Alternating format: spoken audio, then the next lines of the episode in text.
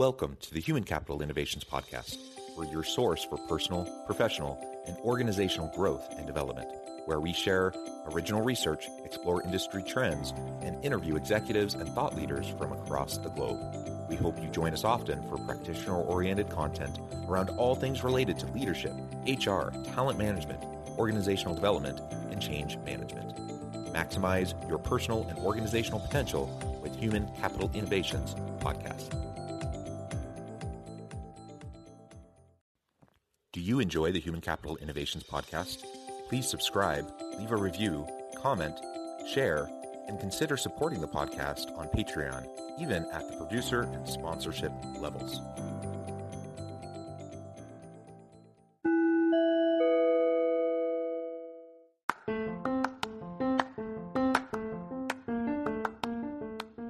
Welcome to the Human Capital Innovations Podcast. In this HCI podcast episode, I share my recent conversation with Hannah Michelle on her podcast, where we discuss the talent crisis as an opportunity.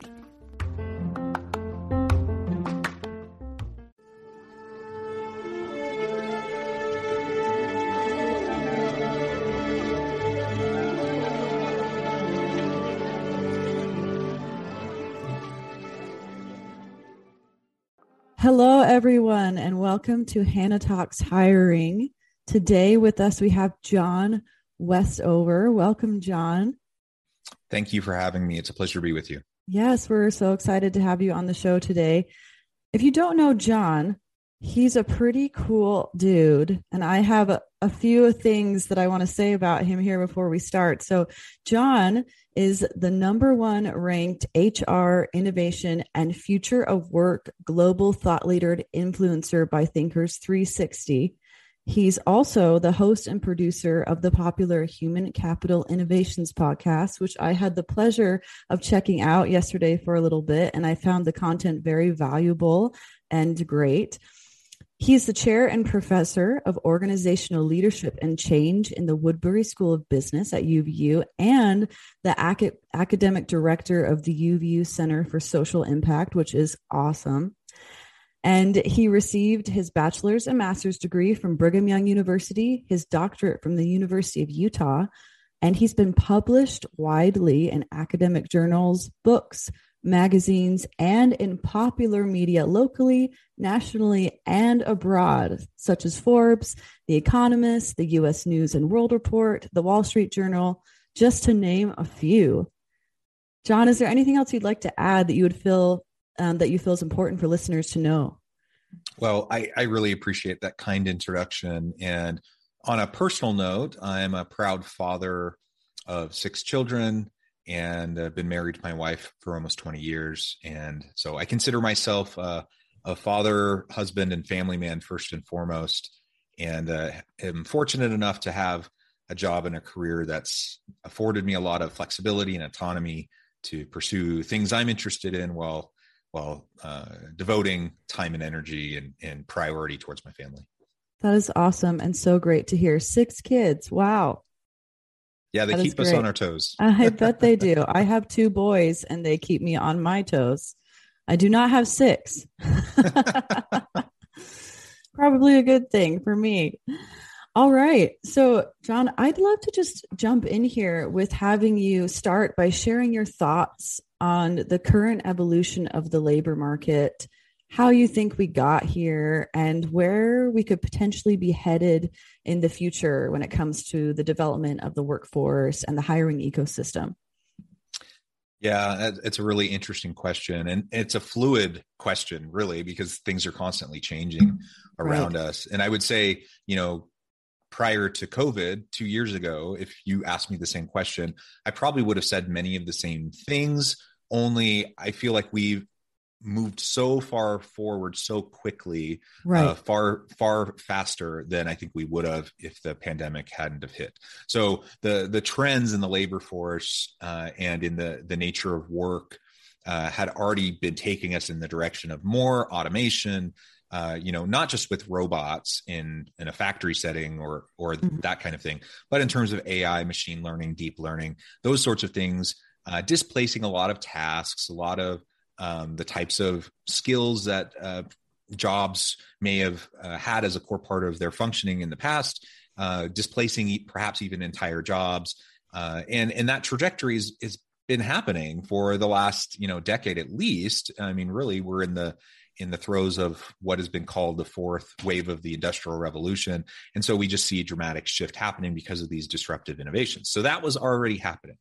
Um, what was also already happening was this continual kind of shifting of what is called in the academic literature is the sh- the uh, psychological contract within the workplace. So what that means is kind of this unspoken understanding between employer and employee about the nature of work and and how the two interface. So you go back 50 years and the psychological contract was such that many uh, in fact, you know, really most people, they would go through whatever schooling they were going to go through, um, and then they would go to an organization to work. Usually, start at the lower rungs, entry level, and then they'd stay there. They'd stay there either for a really long time or perhaps for their entire career, and they would move up the rungs. And the, that psychological contract was dual uh, loyalty between the employer and the employee, and both wanted it that way.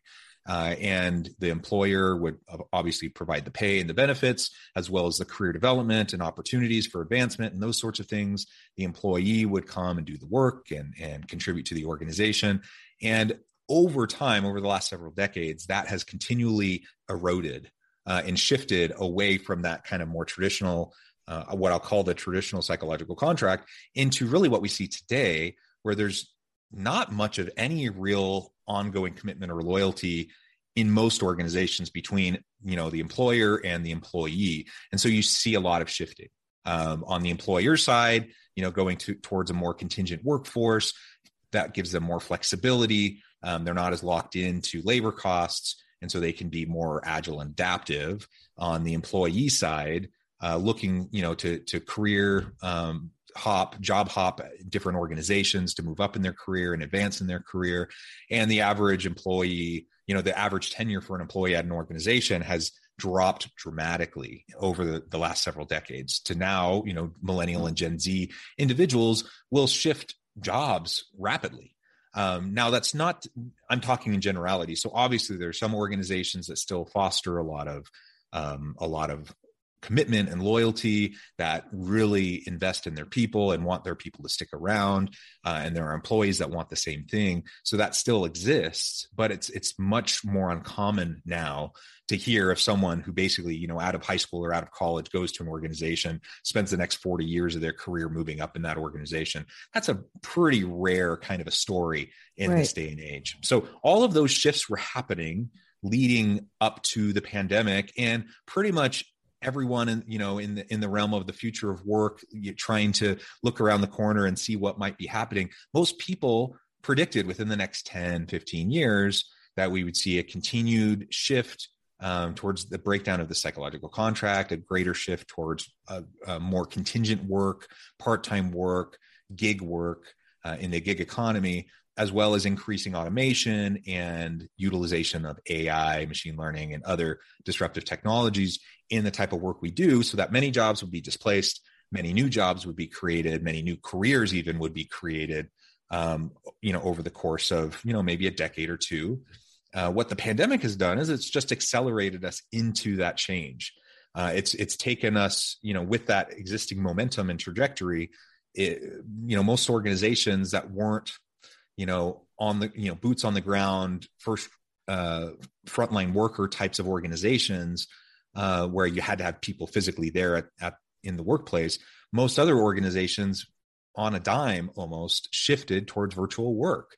And even those who had been pretty reticent to do so, even those who, uh, even those leaders in those organizations that really were skeptical about virtual work, um, weren't sure how to make it work, how to how to do things like performance management and culture and those sorts of things in a virtual environment they really had no choice they had to just shift and figure it out and now mm-hmm. we're close to two years into it and people have largely figured it out. And so what would have probably taken us another five to ten years in terms of shift towards comfort level with the technologies and more virtual work or even hybrid work you know happened over the span of a year 18 months. Um, now some are shifting back some are some are uh, you know trying to shift more towards hybrid work but the reality is a shift has changed and you can't put that genie back in the bottle. People have tasted what it's like to have the flexibility and the autonomy and the opportunity to do work when it suits them in their schedule.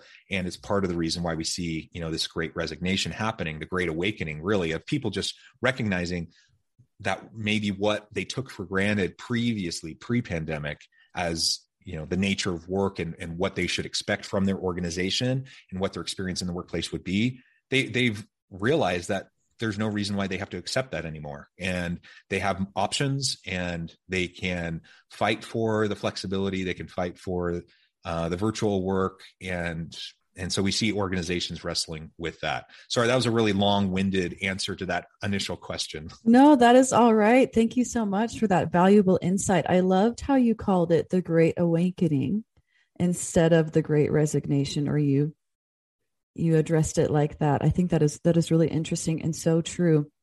I'm curious to know what you think about so you mentioned the psychological contract. As I have been learning more about this and been steeped in the work of of sourcing and and hiring, it seems to me that I want to talk maybe about a different type of contract. I don't know if this is the same as the psychological contract you're addressing, but in the past, the contract has been much more perhaps transactional between the employee and the employer. For ex- for example, I am I am buying your services as an employee and you are selling me your talent and your time.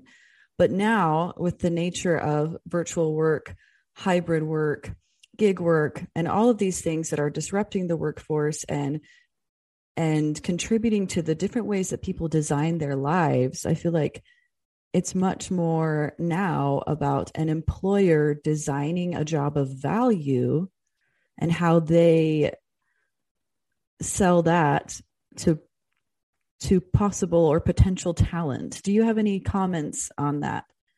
Yeah. And the way I would frame what you're saying is employee experience. There's a real emphasis right now on the employee experience within the organization. So that right. includes things like job design, that includes things like the organizational culture, how engaging it is, uh, how hierarchical or flat the organizational structure is.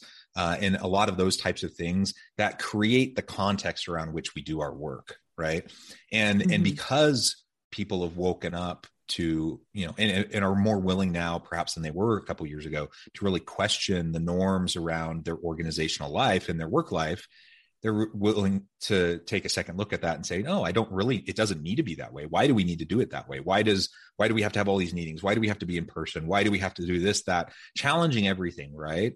Because people are more willing to do that now it's forced in my opinion it's forced organizations that perhaps got a little lackadaisical or you know really not paying proper attention to this the the holistic employee experience in the workplace.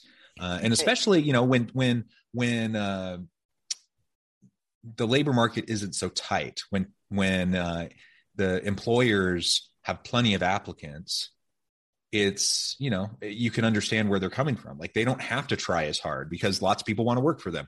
But mm-hmm. right now the situation is such that if you want to attract and retain really great people, especially in this environment where people are really questioning everything and questioning why, why, why are we doing things this way?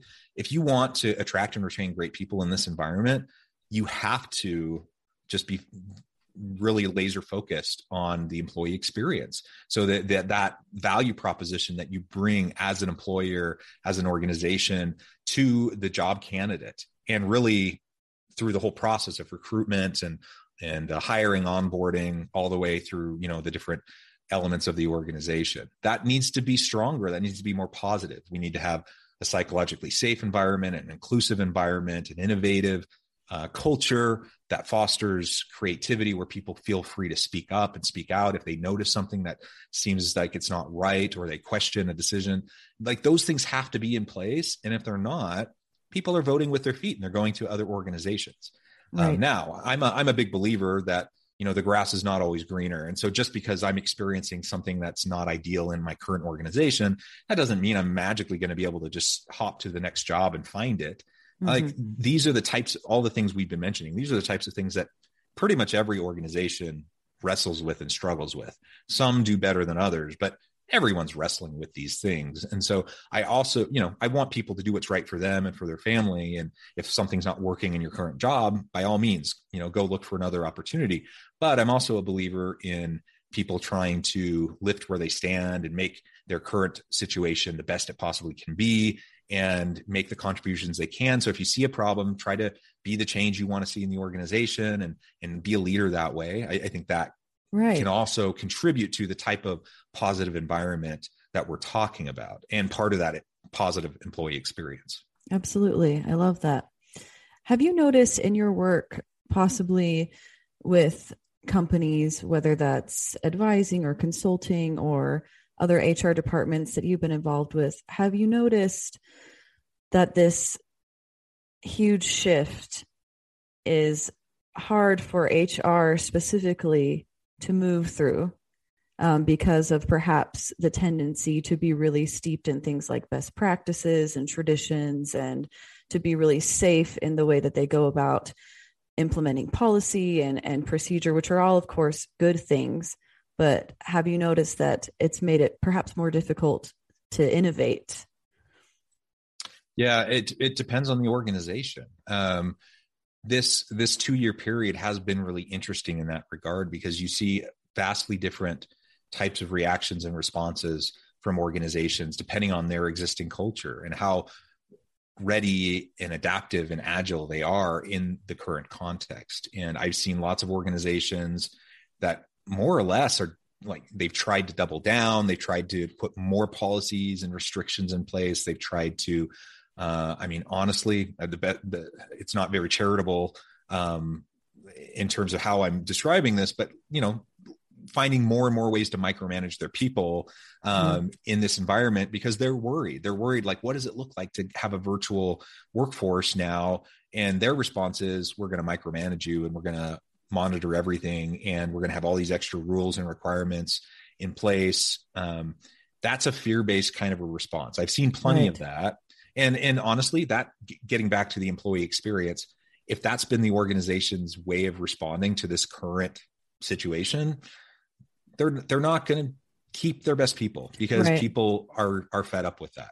Um, but you've had you've had other organizations that have really leaned into it and they've embraced it, and it it can be it really should be the time for HR to shine for HR departments. You know, more you know hr as a discipline as a profession has been fighting and scratching and clawing trying to get its seat at the st- at the table with all the you know the the the executive table. Well now's the time. Like in in the covid era hr has been front and center because so much of what the organization has had to grapple with has been people related. Um, and it just you know ha- has hr been up to the challenge in in particular organizations? And some it has some it hasn't and and you know I, I like to think that we're all up to the challenge but the reality is we're not. And and mm-hmm. you know some people really are stuck in kind of the old traditions the old right. way of doing things. And you know we just we just need to get past that. It's completely understandable. It's a completely human reaction um, and nobody likes change. You know mm-hmm. most most human beings are resistant like naturally resistant to change. I get all of that.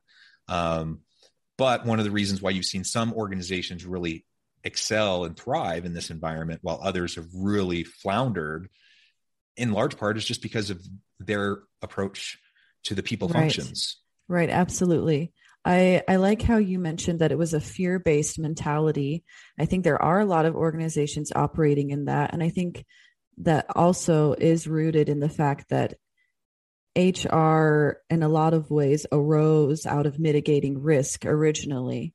And now we're kind of moving into an era where it's so much more than mitigating risk and just dealing with contracts. It's much more about creativity and engaging with people and so many other colors have come into the profession. And I'm wondering, do you have any insight, perhaps, or advice to give someone who is working in a department that may be stuck in that fear based mentality and wants to help move them out? Do you have any advice for maybe where they would start or how they would help move their department into more of a perhaps um, creative or open mindset?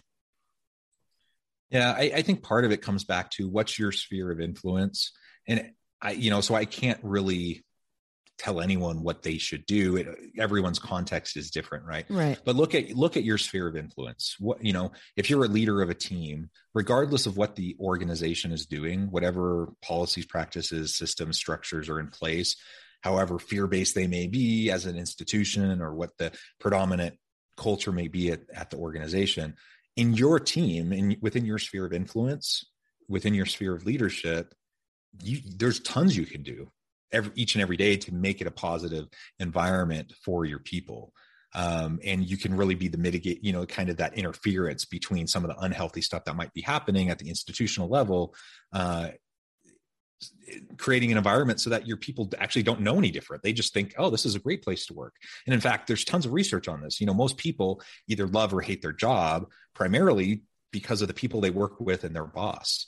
And you know when you look at other institution level factors and indicators those don't play as big of a role usually um, just because people kind of get into their little bubble and they they mm-hmm. are kind of insulated for either better or for worse they're either going to have a really crummy experience because they work with terrible people and a terrible boss or they're going to have a really great experience because they work with great people and a great boss uh, and they might have to deal with other things outside their little team and deal with those frustrations from time to time but largely they're going to have a good experience if your team is a healthy, safe place.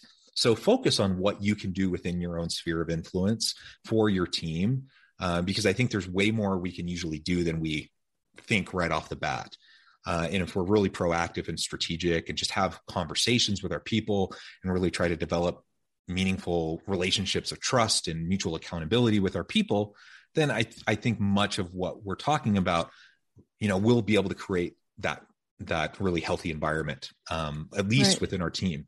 Uh, and then on the other hand, you know, I'm a big believer in looking for opportunities to speak up and to speak out. So within my team, I can certainly be proactive as I want to be, um, and, and try to be as positive as I can be within that team setting. But within the institution, if I'm noticing things that are unhealthy or they're really questionable or they're just fear based tactics or they're really you know an over reliance on compliance based culture or those sorts of things you know i can speak out against those things um, mm-hmm. now h- how safe and secure do you feel in your job i'm not going to tell you to to speak out you know that's a decision you're going to have to come up to on your own uh, depending on your family situation and your professional situation mm-hmm. but you know i know for me that i'm in a situation where i'm fairly protected uh, and so if if i want to speak out uh, because I see something, I'm going to speak out and I'm going to push as hard as I feel like I can push and and try to do it in an effective way so I can have as much impact as possible.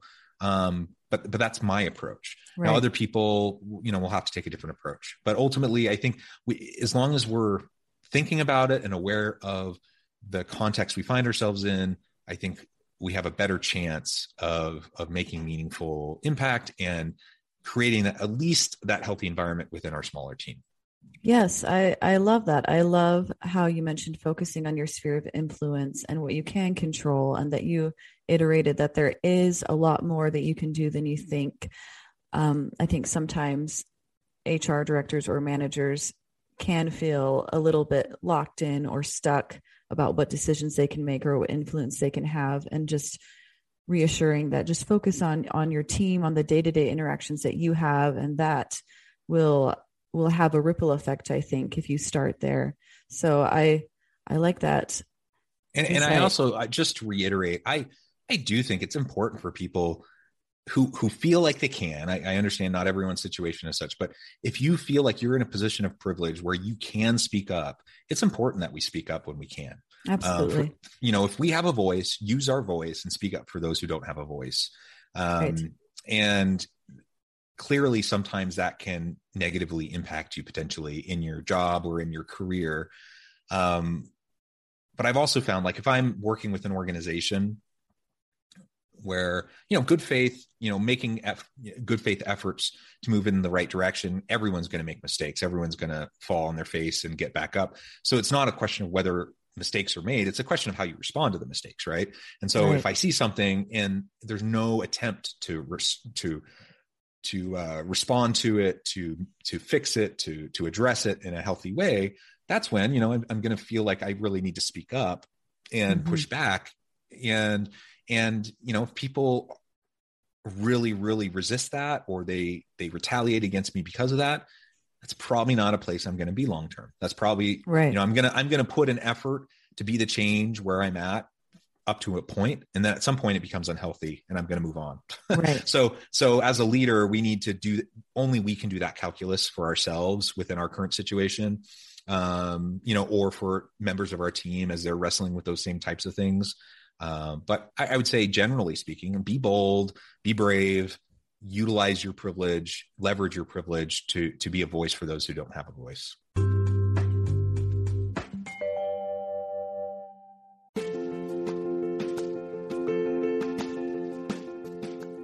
Bluer Than Indigo Leadership The Journey of Becoming a Truly Remarkable Leader.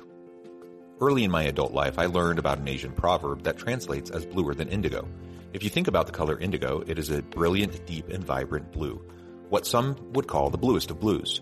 To have something that is bluer than indigo is rare and truly remarkable. Contrary to popular myth, there is no one size fits all or cookie cutter approach to effective leadership. There is no silver bullet, no secret sauce, no go to model that will solve all of your problems. The truth is, great leaders have all had their unique strengths and flaws, and have all had to discover and then pave their own distinctive path in their life's journey to fulfill their leadership potential.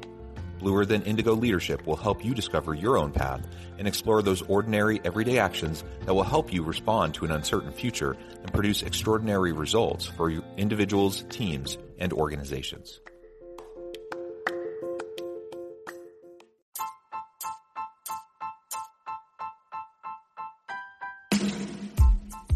the alchemy of truly remarkable leadership. Ordinary, everyday actions that produce extraordinary results. Consider how the nature of work has shifted over the past 50 years. With increased globalization, rapid technological advancement, and the shift in economic composition, the average job of today looks very different than the average job of 50 years ago. What will the jobs and organizations of tomorrow look like?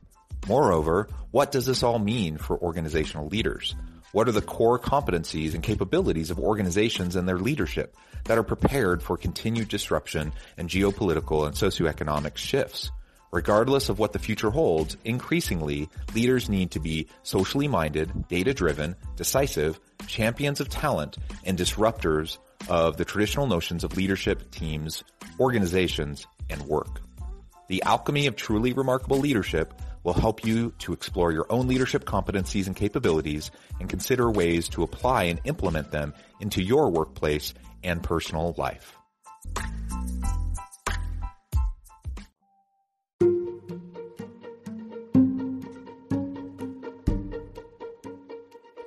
Welcome to the Human Capital Innovations Academy. Courses, micro-credentials, and certificates to upskill and reskill for the future of work. All HCI Academy courses, micro-credentials, and certificates are designed, developed, and delivered by award-winning and internationally renowned scholars, educators, thought leaders, executives, and practitioners. Our courses, micro-credentials, and certificates will help you make your mark on the future of work and make an immediate impact in your organizations. Check out the HCI Academy and our many course offerings and certificates to upskill and reskill for the future of work.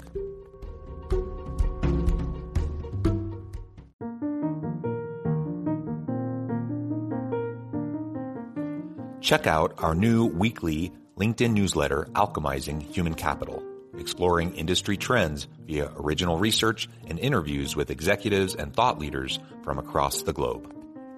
We look forward to having you join us.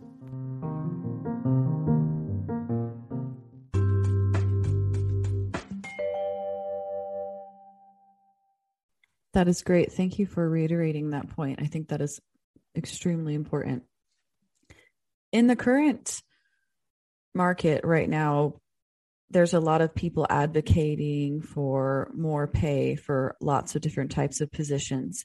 And a lot of companies are feeling probably kind of a race to the top, or it's just a competition about who can pay more. What are your thoughts on how much pay is actually a key differentiator in jobs? And do you think that this matters to applicants as much as all of these companies racing to the top think it does? And perhaps if they can't be a part of that race, what are some other things that you think they could Yeah. do? Yeah, it's a really good question. And I mean, don't get me wrong, pay is important and you have to pay a fair, equitable wage. Right. Otherwise, it's a non starter. Okay. So, so that, that's a given, you know, that's kind of my base assumption Yes. Is pay a, a fair, equitable wage. And, and frankly, personally, I am a big believer in paying a living wage. And, and I, I believe that organizations should be looking for ways to, to keep up with inflation and try to pay the market rate Right. Absolutely.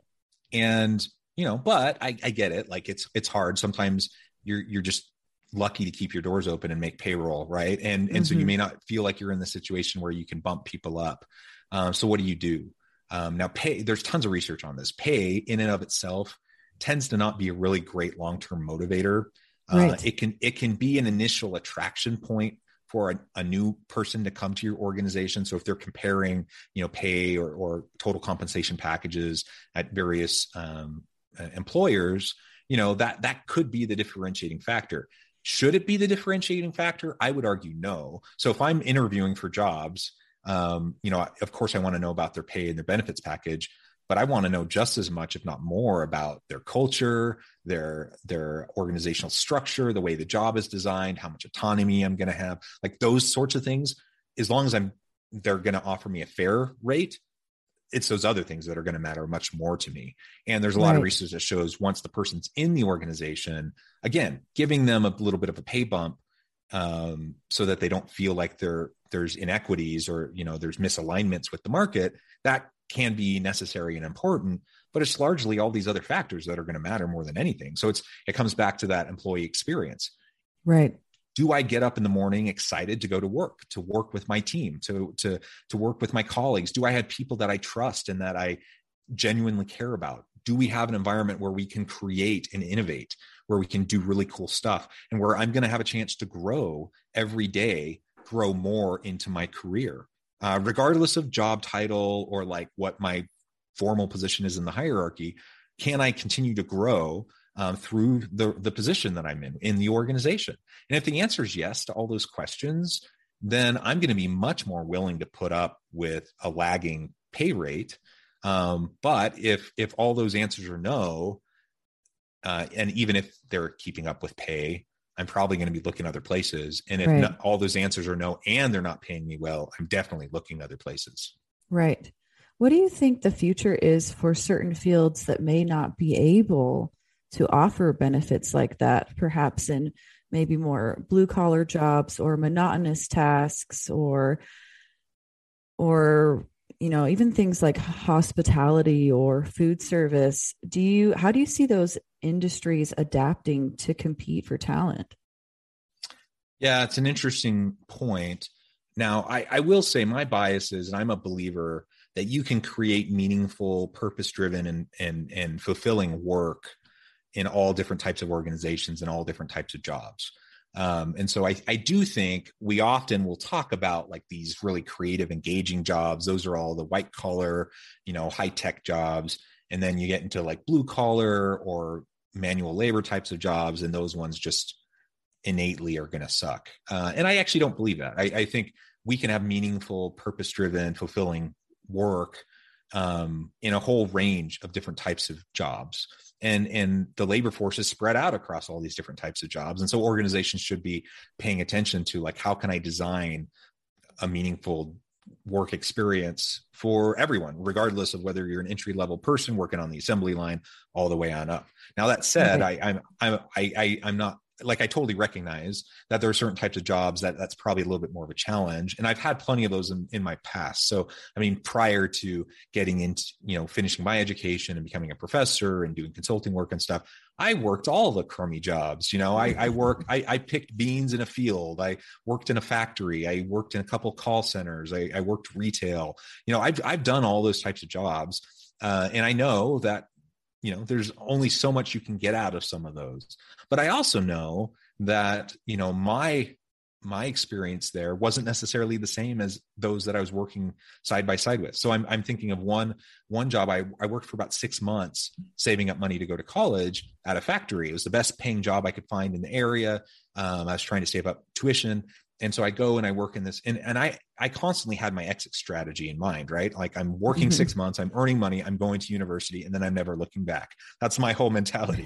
but I'm working alongside people who worked there for 20 years and and they liked it just fine. Um, and and so their kind of priorities and their salient motivators were different than mine. And, the, and so they were fine. And so part of part of it is just a values alignment um, between employer and job type and the people that you're trying to attract to the job. And like what do they want? What do they right. need to get out of the job? What does fulfillment and purpose look like for your different people right? Because it may be different for me than it is for you or you know whatever.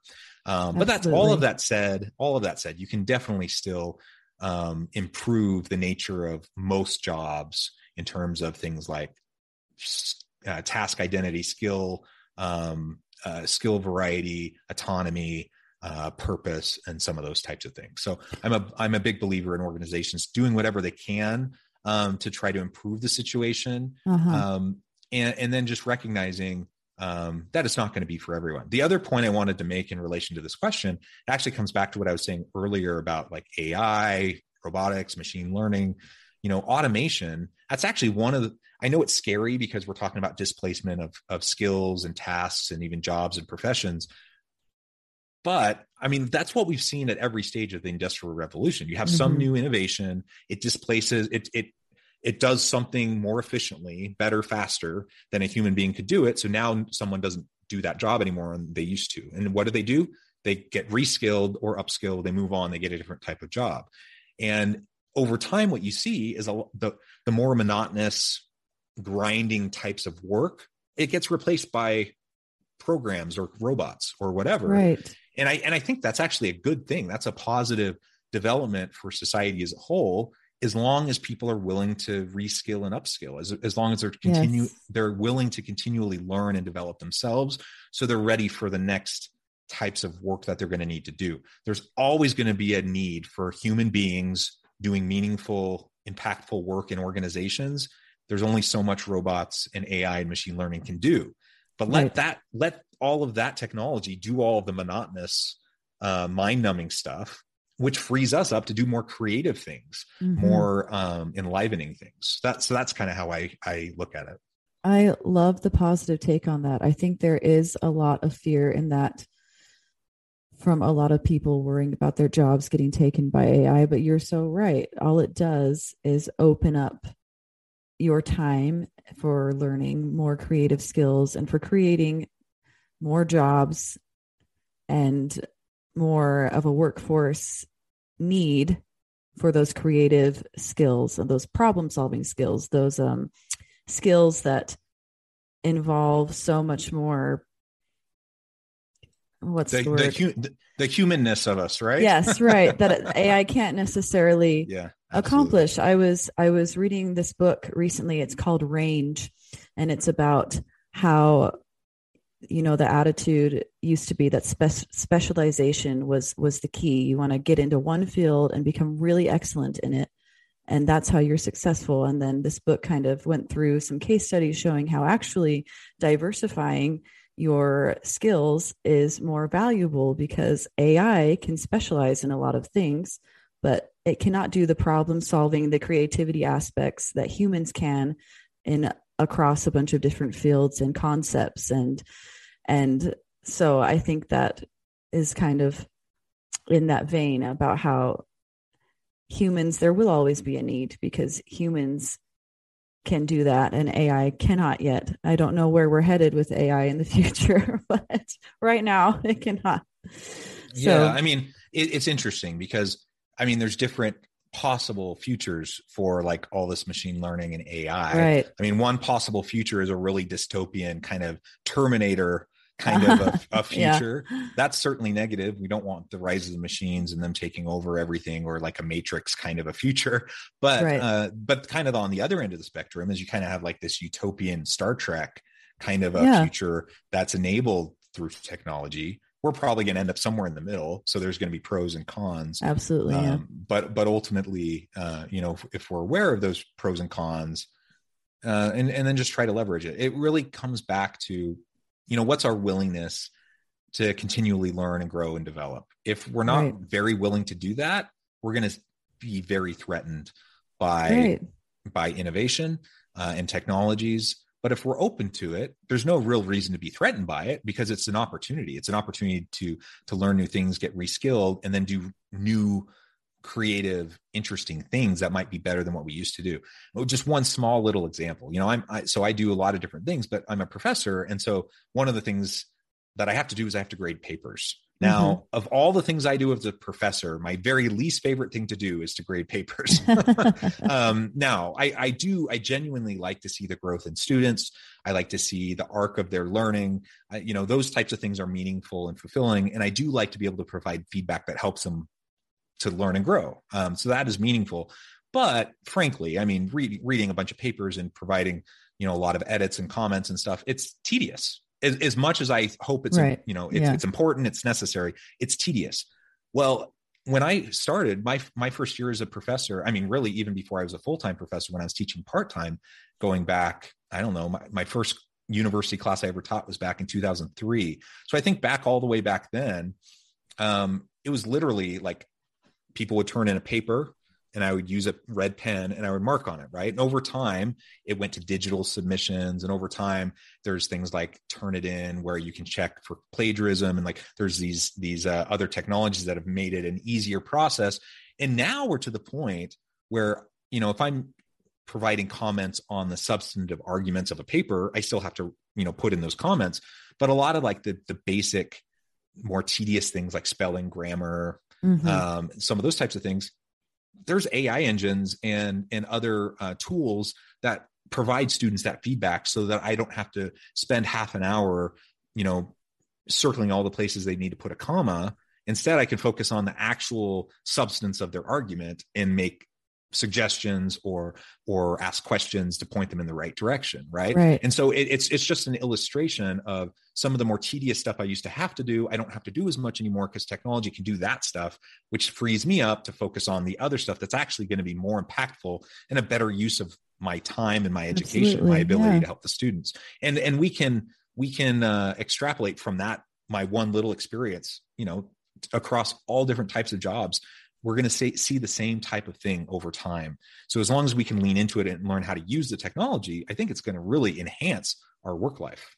Absolutely. I love how you said lean into it. And I think that goes back to what we were talking about about HR in general operating from a fear-based standpoint or a growth and opportunity standpoint, leaning into all this change, leaning into the upheaval of the workforce and the disruption, and seeing it as an opportunity to really become a strategic asset within your organization by bringing new ideas to the table and by innovating. So I think that was a, a great example. Thank you.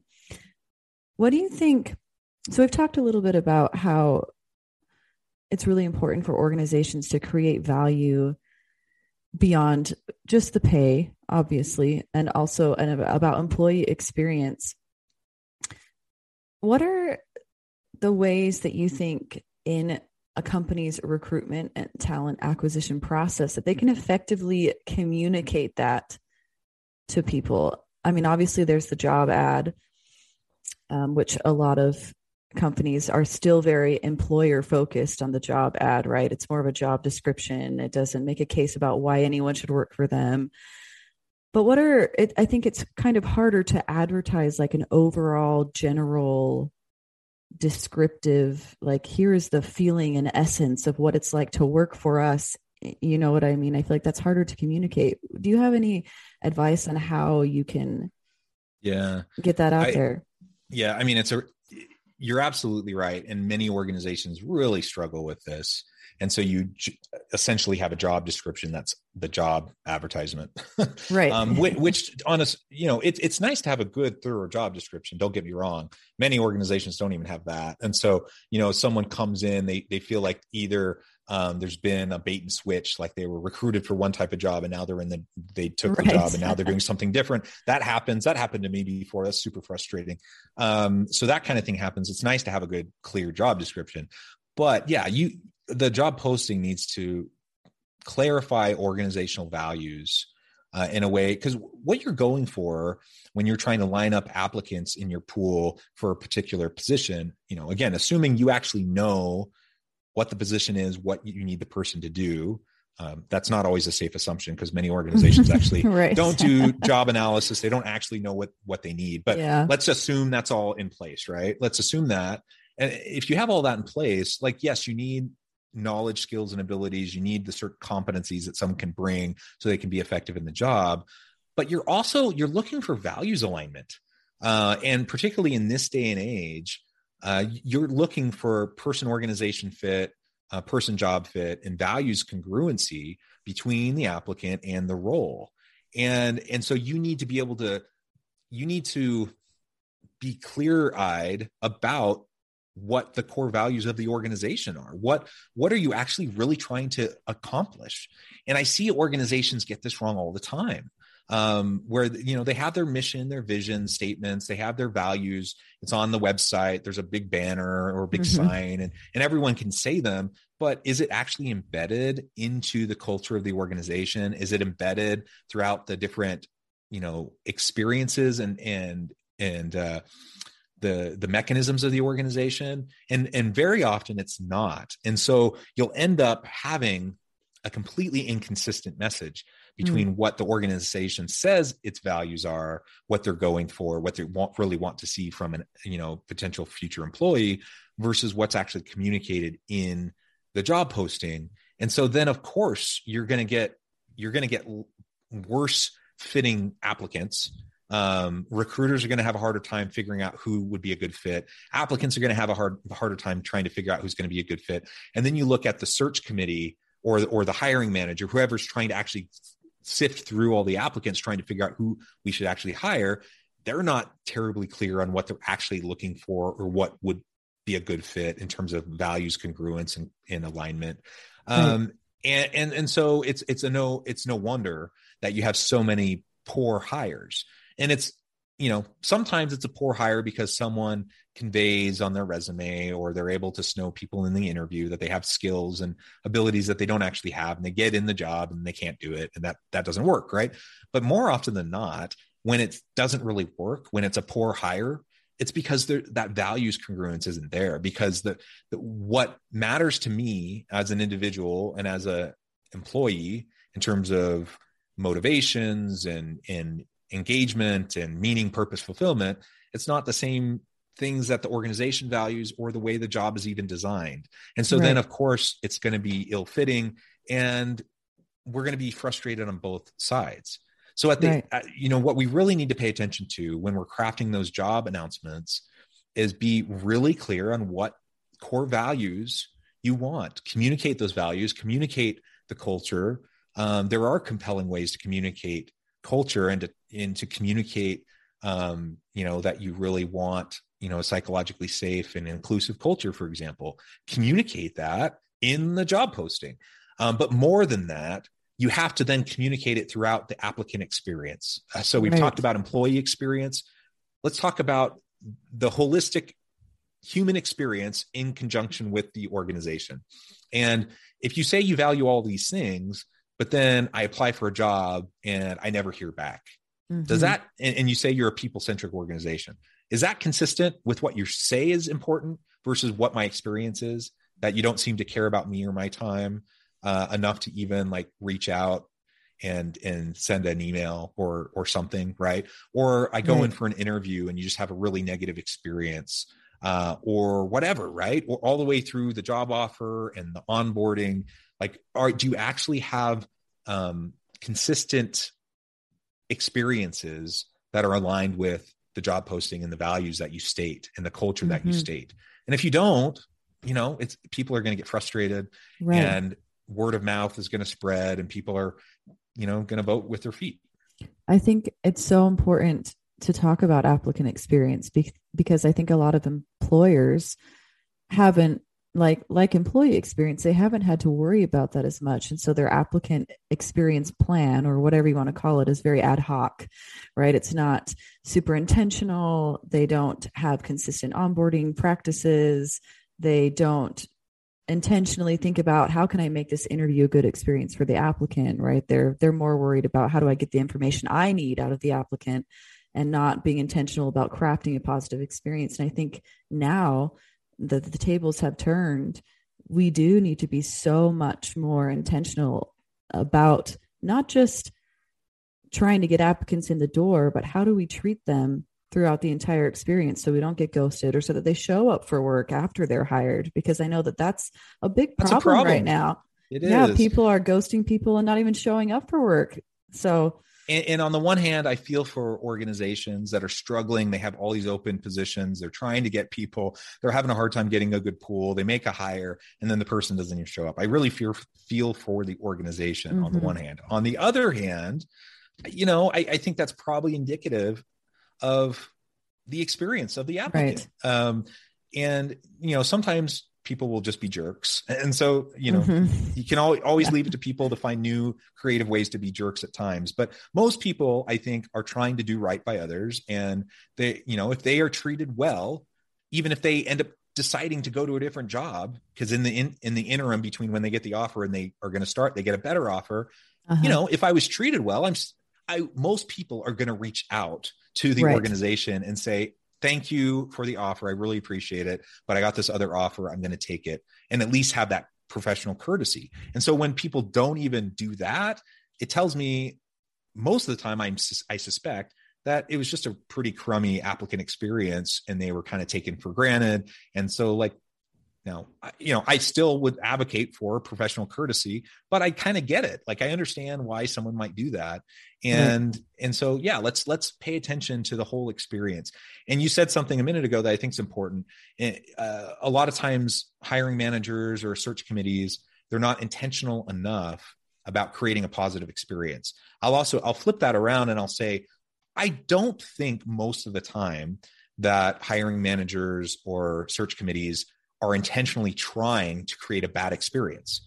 Like I think right. most of the time they're trying to do a good job, um, but it's not something they've really paid all that much attention to, mm-hmm. and and so they're kind of fumbling around, and they just they don't because they're not paying enough attention to it. They they just let things go that shouldn't be let go. They they right. they they skip steps or they don't do the common courtesy things that anyone should do uh, in order to make sure uh, that people have a good positive experience. So even if I don't get the job, like I get it. Like there's lots of people applying to lots of different jobs, and maybe I'm not the best fit for whatever reason. If I apply though, and I put the time into a meaningful application, you know, I, just like I'm putting in professional courtesy towards them, I would like to get that back. And and even though I'm not going to work for them right now because they didn't offer me the job, who's to say that I won't try again later or that they won't need me or want me later? And right. so you're you're really shooting yourself in the foot if you're not being proactive about that up front. Absolutely. Recognizing, you know, again, usually there's not malicious intent. There's not people trying to be jerks right. or trying to make a bad experience for people. Uh, most of the time, it's just, you know, kind of ignorance or inexperience or just not paying proper attention to it. Um, right. So I can, we can be generous with people that way, but that's that's not an excuse. Like we still Absolutely. should be paying attention to it. Right. It's just an unintentional result most of the time of them not making a real plan for that experience. Well we are coming up here on time john. And so i want to end here with this one question. If you had a piece of advice to give to give a very overwhelmed hr department of one what would that be an overwhelmed HR department of one, practice self care. You can't be all things to all people all the time. Um, that's a that's a really hard place to be in right now. it, right. HR is a hard place to be in right now, anyways, um, because we're always talking about, you know, show empathy and compassion and caring towards your people, be people centric, right? And I agree with all that. I think that's all super important. And a lot of times, in a lot of organizations, that ends up falling on the HR department to try to push that and, and to support that. Right. Who's who's supporting the HR person? And if you only have one person who's trying to be the voice for all of this and pushing the initiatives, and it's just you know it's like pushing that big stone, that big rock up the hill, and it, it seems like you know sometimes one step forward, two steps back. You know who's looking out for them uh, for their well-being, for their mental health, and for burnout and those sorts of things. Um, so I would just say to the HR department of one, you got to look out for yourself, practice self-care, uh, pick your battles, uh, and you know do, you, you, can't be all things to all people. You can't win them all, and so you know be strategic and and take care of yourself so that you don't get burned out and uh, don't get overwhelmed. That's great advice. Thank you. I love that. Well, thank you so much, John, for all of your comments and your insight. I've really enjoyed our conversation today. I think there's been some real value in it. And is there anything else that you would like to say or any comments that you have before we before we end here? Just I think it's a really exciting time. I think, you know, it's a challenging time to be sure, uh, but it's an exciting time for organizations and for employees to reinvent themselves and to create more healthy uh, workplace environments.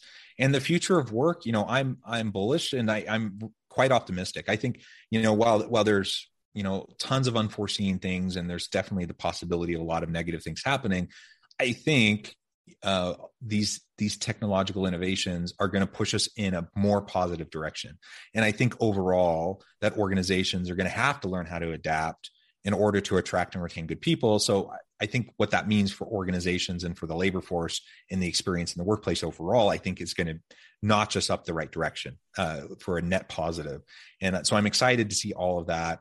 Uh, it's a challenging time to keep up with pay.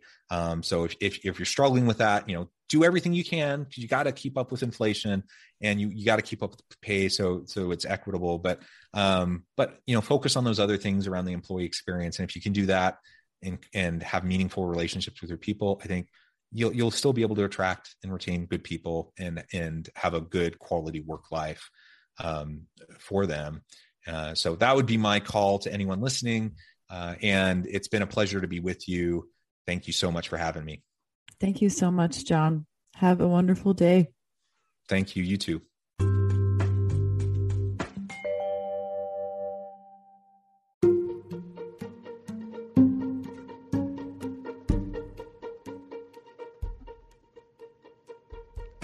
Check out Human Capital Innovations magazine, Human Capital Leadership. Human Capital Leadership is a free, interactive e magazine with the mission to help individuals, leaders, and organizations find innovative approaches to maximize their human capital potential. We publish issues quarterly in August, November, February, and May. Take a look at the latest issue and let us know what you think.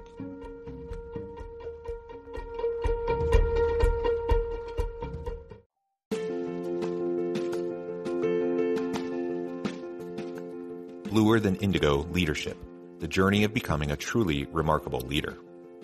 Early in my adult life, I learned about an Asian proverb that translates as bluer than indigo. If you think about the color indigo, it is a brilliant, deep, and vibrant blue, what some would call the bluest of blues. To have something that is bluer than indigo is rare and truly remarkable. Contrary to popular myth, there is no one size fits all or cookie cutter approach to effective leadership. There is no silver bullet, no secret sauce, no go to model that will solve all of your problems. The truth is, great leaders have all had their unique strengths and flaws, and have all had to discover and then pave their own distinctive path in their life's journey to fulfill their leadership potential. Bluer Than Indigo Leadership will help you discover your own path and explore those ordinary, everyday actions that will help you respond to an uncertain future and produce extraordinary results for individuals, teams, and organizations.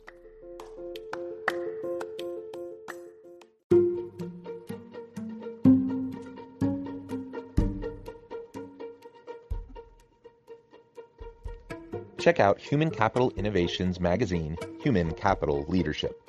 Human Capital Leadership is a free, interactive e magazine with the mission to help individuals, leaders, and organizations find innovative approaches to maximize their human capital potential. We publish issues quarterly in August, November, February, and May. Take a look at the latest issue and let us know what you think.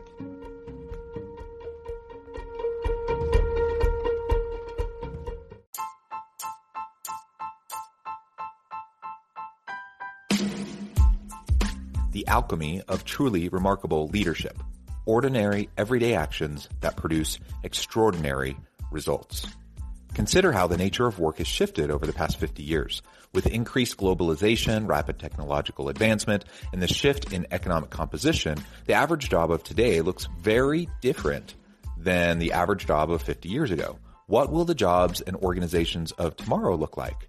Moreover, what does this all mean for organizational leaders? What are the core competencies and capabilities of organizations and their leadership that are prepared for continued disruption and geopolitical and socioeconomic shifts? Regardless of what the future holds, increasingly, leaders need to be socially minded, data driven, decisive, champions of talent, and disruptors of the traditional notions of leadership, teams, organizations, and work. The alchemy of truly remarkable leadership will help you to explore your own leadership competencies and capabilities and consider ways to apply and implement them into your workplace and personal life.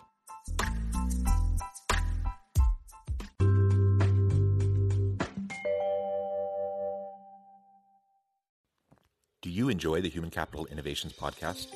Please subscribe, leave a review, comment, share, and consider supporting the podcast on Patreon, even at the producer and sponsorship levels. Thanks again for joining us for this episode of the Human Capital Innovations Podcast. I hope you stay healthy and safe and that you have a great week.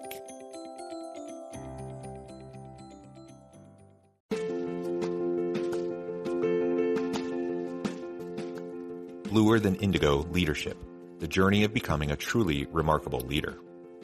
Early in my adult life, I learned about an Asian proverb that translates as bluer than indigo. If you think about the color indigo, it is a brilliant, deep, and vibrant blue. What some would call the bluest of blues. To have something that is bluer than indigo is rare and truly remarkable. Contrary to popular myth, there is no one-size-fits-all or cookie-cutter approach to effective leadership. There is no silver bullet, no secret sauce, no go-to model that will solve all of your problems. The truth is, great leaders have all had their unique strengths and flaws, and have all had to discover and then pave their own distinctive path in their life's journey to fulfill their leadership potential. Bluer Than Indigo Leadership will help you discover your own path and explore those ordinary, everyday actions that will help you respond to an uncertain future and produce extraordinary results for individuals, teams, and organizations.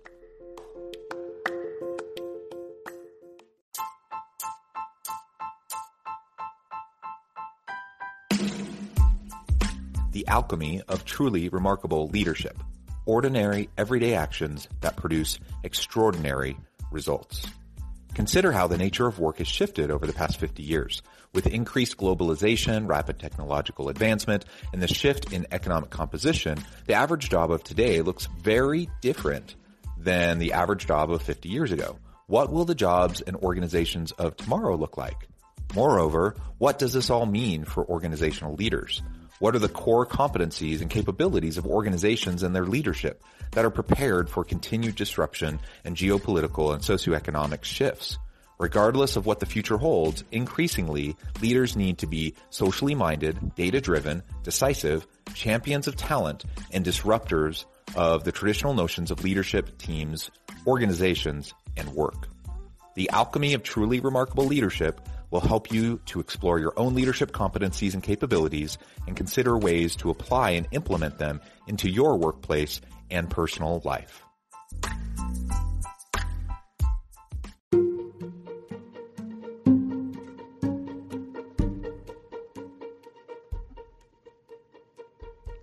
Check out Human Capital Innovations magazine, Human Capital Leadership.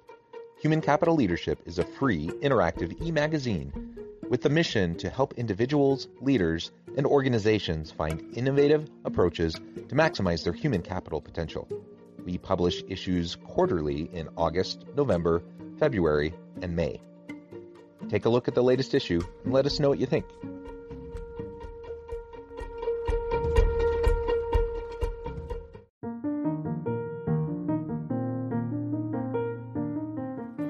Check out our new weekly LinkedIn newsletter, Alchemizing Human Capital, exploring industry trends via original research and interviews with executives and thought leaders from across the globe.